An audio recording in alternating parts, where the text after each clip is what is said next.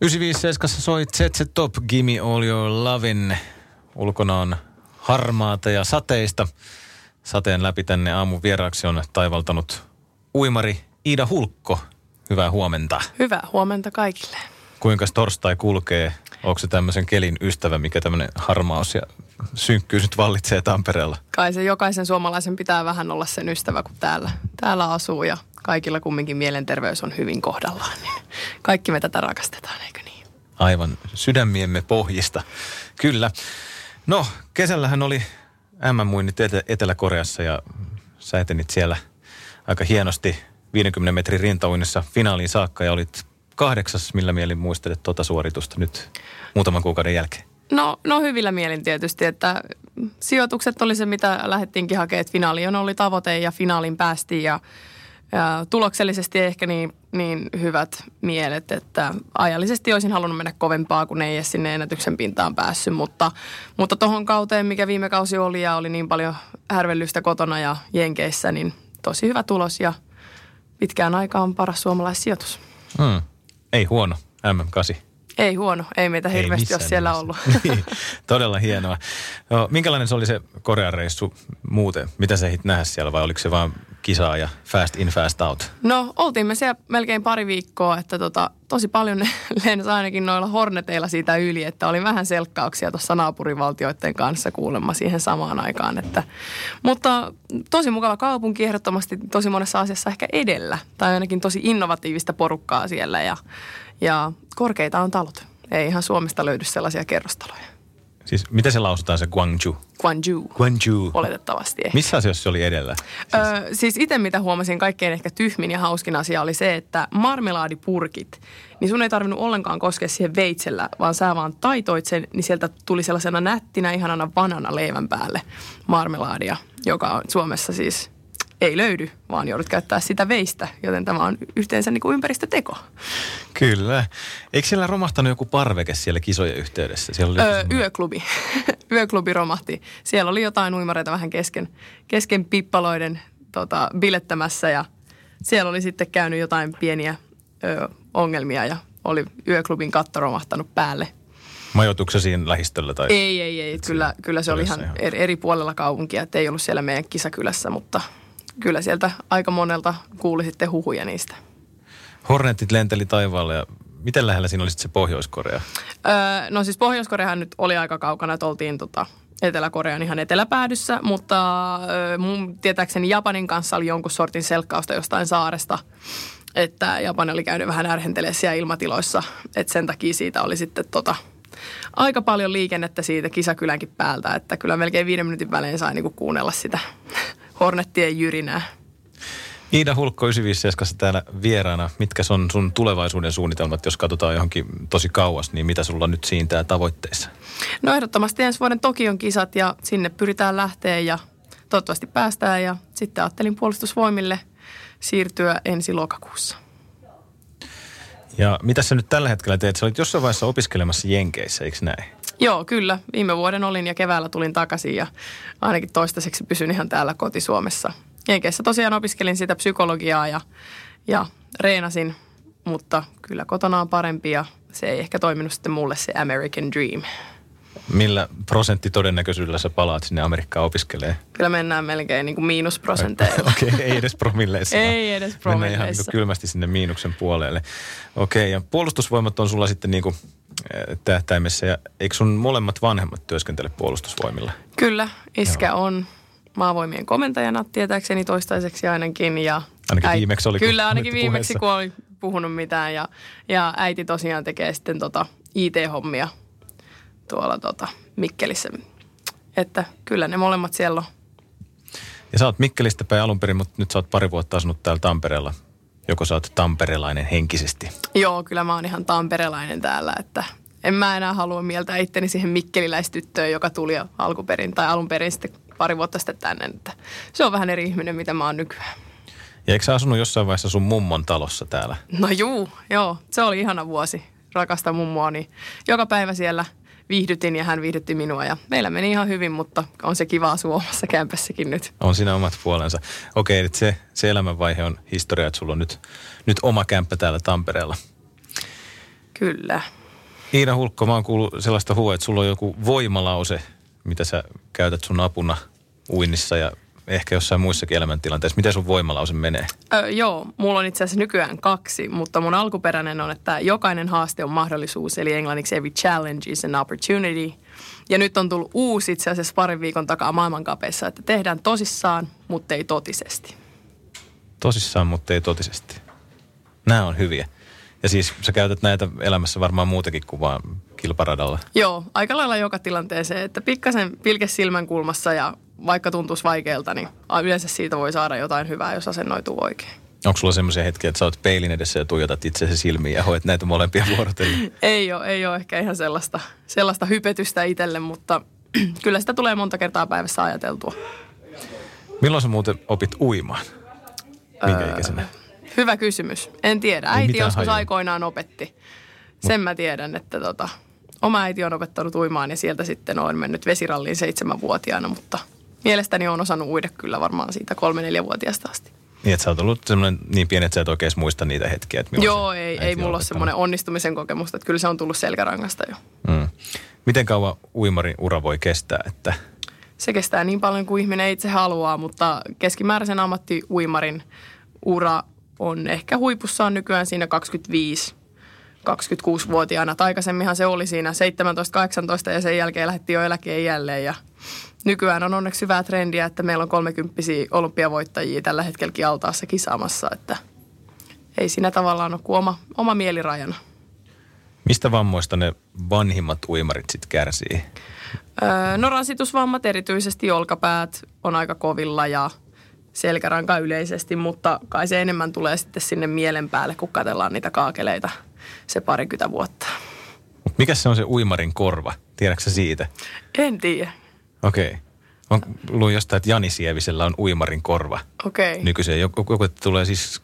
Siis jos... korvatulehduksia varmasti. Siis tähän se liittyy siihen, niin. Joo, että kuivuu korvakäytävät, sen mä tiedän joo.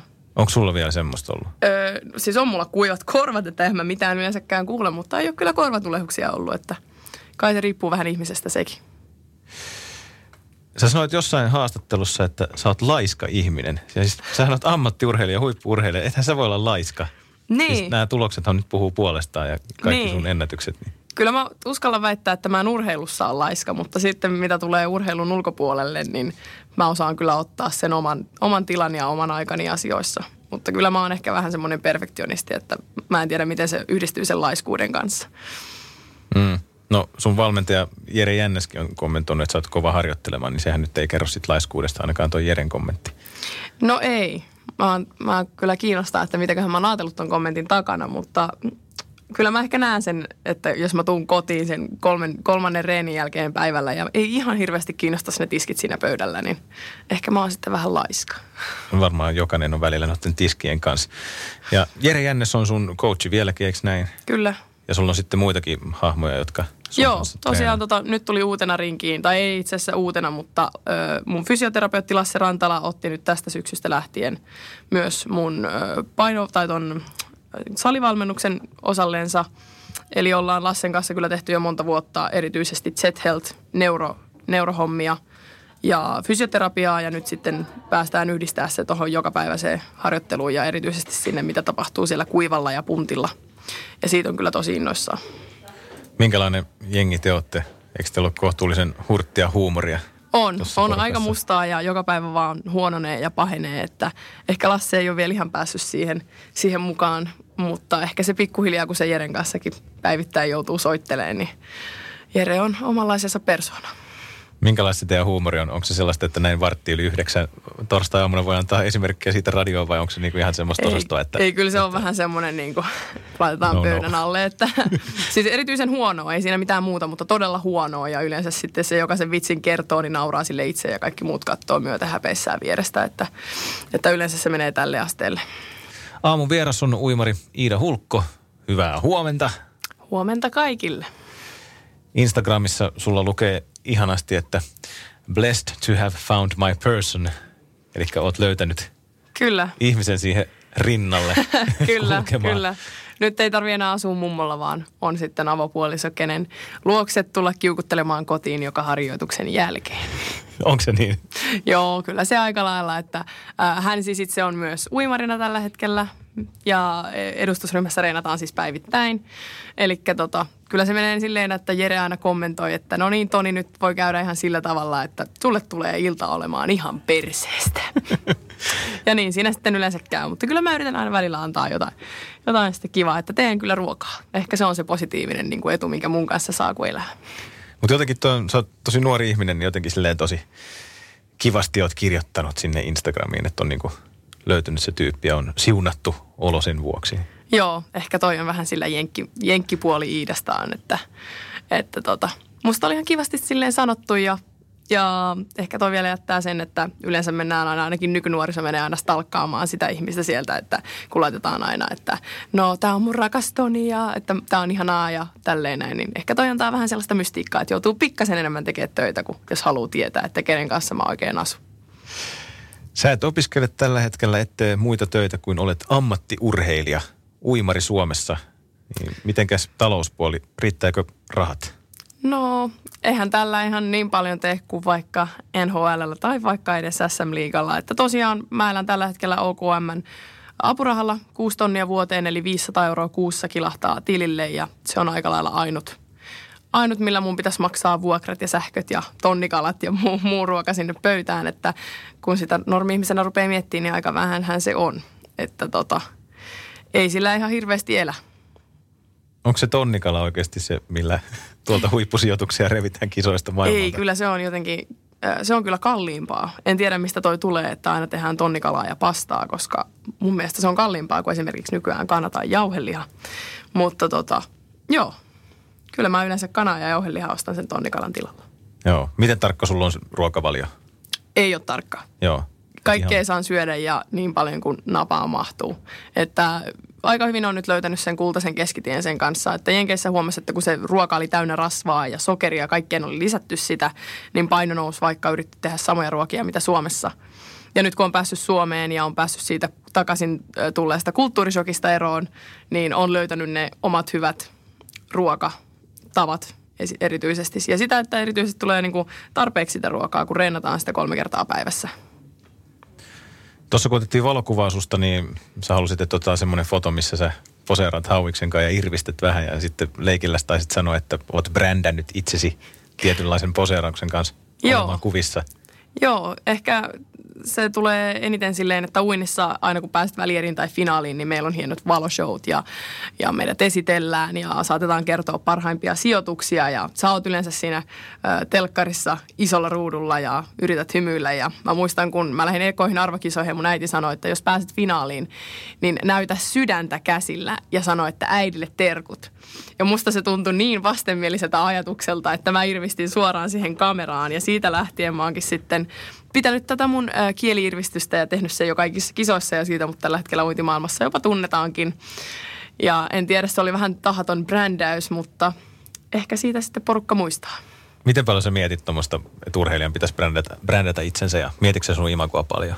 Ää, no haluan sanoa, että en mieti, mutta tietysti kun ää, kansa ja kansan kiinnostus on se, mikä pitää mua urheilijana pinnalla, niin pitää aina vähän, vähän miettiä, mutta en mä ehkä kumminkaan tamperelaisena ihan hirveästi kiinnosta se, että mitä valtamedia tai varsinkaan mitä muut urheilijat tekee. Jokainen tehköön omalla tavallaan. Kuinka paljon sä treenaat viikossa? Onko sulla semmoinen joku tuntimäärä, että joka viikko pitää saada nämä tunnit täyteen? No ei ole mitään äh, tiettyä tuntimäärää. Et varmaan keskimääräinen tuntimäärä on semmoinen kaksikymmentäviisi tuntia viikkoon. Et sit meillä on vähän rankempia viikkoja, niin voi tulla se yli kolmekymmentä tuntia. Ja sit jos on vähän herkistelyä tai, tai kevyempää, niin sit se on se kaksikymmentä tuntia. Mutta aika lailla yhdeksän, yhdeksän kertaa altaassa käydään ja sitten kolme kertaa viikossa käyn puntilla. Ja sit siihen tulee päälle vielä keskivartaloreenit öö, ja sitten jos on mahdollista fysioterapiaa tai muuta aerobista päälle, niin... Ja sitten tietysti aina kisat kuuluu melkein pari kertaa kuussa siihen ohjelmaan, että se vie välillä sitten sen vapaapäivän pois. Joo, mitäs lepo ja palautuminen? Yksi vapaapäivä vai? Yksi vapaapäivä on yritetty pitää, että tosissaan lauantai on yleensä se mun vapaapäivä, mutta yleensä kisat on lauantaisi, eli sitten me joudutaan aina vähän sumpliin, että mikä, minkä reeni otetaan pois siltä viikolta tai seuraavalta viikolta. Ja mun mielestä palautuminen on ollut tosi tärkeää, että mä oon aikaisemmin ö, ehkä pikkasen perfektionistisesti vetänyt itteni vähän yli. vähän ylirasitustilaan on siitä varmaan jo kohta viisi vuotta, mutta sen jälkeen on ollut aika tarkkaa, että kun on käynyt niillä omilla rajoilla, niin tietää missä ne menee ja yrittää olla ylittämättä niitä. Ja meillä on tällä hetkellä käytössä Enfit unimittari mun patjan alla, joka mittaa sitten sykevälivaihtelua ja tota, mikä tämä on, hermoston palautumista ja sykettä ja hengitystiheyttä öisin ja sen kanssa yleensä sitten katsotaan aina ennen kuin lähdetään reenaa, että minkälainen kroppa on valmiina sitten ottaa sitä reeniä vastaan. Eli se on semmoinen joku suht huomaamaton, mitä ei tunne siellä patjan. Joo, ei tunne. Se on ihan ohut semmoinen, olisiko se metrin pituinen ohut liuska, viisi senttiä leveä. Se tulee mun tota, petauspatjan alle ja se on siellä. Ja se on yllättävän hyvä. Se on itse asiassa suomalainen keksintö.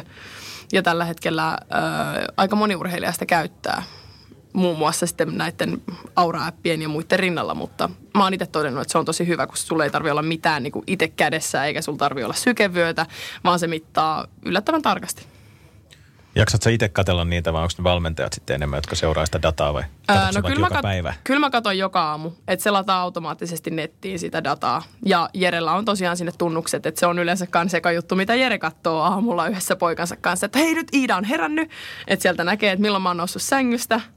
Ja yleensä siinä vaiheessa, jos mä oon noussut sängystä, niin sitten Jerellä ja hänen pojalla on kiire, koska muuten Jere myöhästyy aamureenistä. Mutta siellä he katsoo myös sitä palautumista ja varsinkin, jos on tullut huonommat yöunet, niin mua kiinnostaa se, että no okei, mulla on väsynyt olo, mutta onko mun kroppa palautunut kumminkin?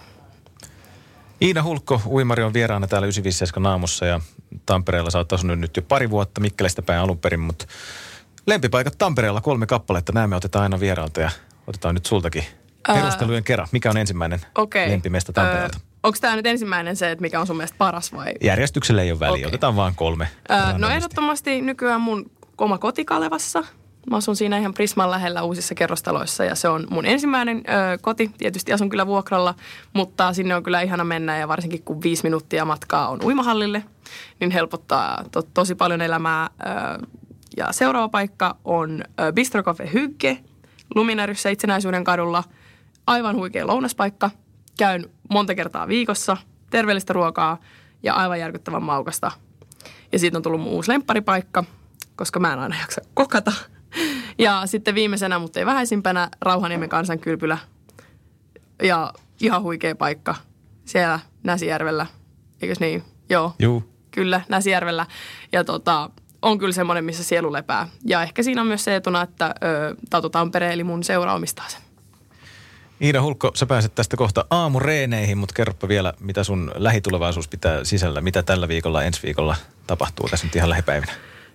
No tänään vedetään kovaa reeniä, tai niin se Jere ainakin uhkaa, eli katsotaan, mitä, pitääkö uhkailut paikkansa. Ja tota, sitten itse asiassa sunnuntaina mä lähden äitin ja pikkusiskon kanssa Viroon kolmeksi päiväksi tällaiselle rentoutusreissulle, josta Jere ei ole niin innoissaan, mutta meiltä lähtee, meidän edustusjoukkue lähtee G P-kisoihin tuossa viikonloppuna, mutta multa päätettiin, että jätetään ne kisat välistä. Meidän pojat lähtee hakemaan Suomen ennätyksiä ja Suomen mestaruuksia. Ja mä lähden sitten lomailemaan spaahan Viroon. Ai ai, kolme vuorokautta siellä. Kyllä, mutta kai mun pitää vähän reinaillakin sitten. Joo. Ida Hulkko, kiitos paljon vierailusta ja mahtavaa syksyn jatkoa sulle ja kaikkea hyvää tulevaisuuteen. Kiitos kaikille.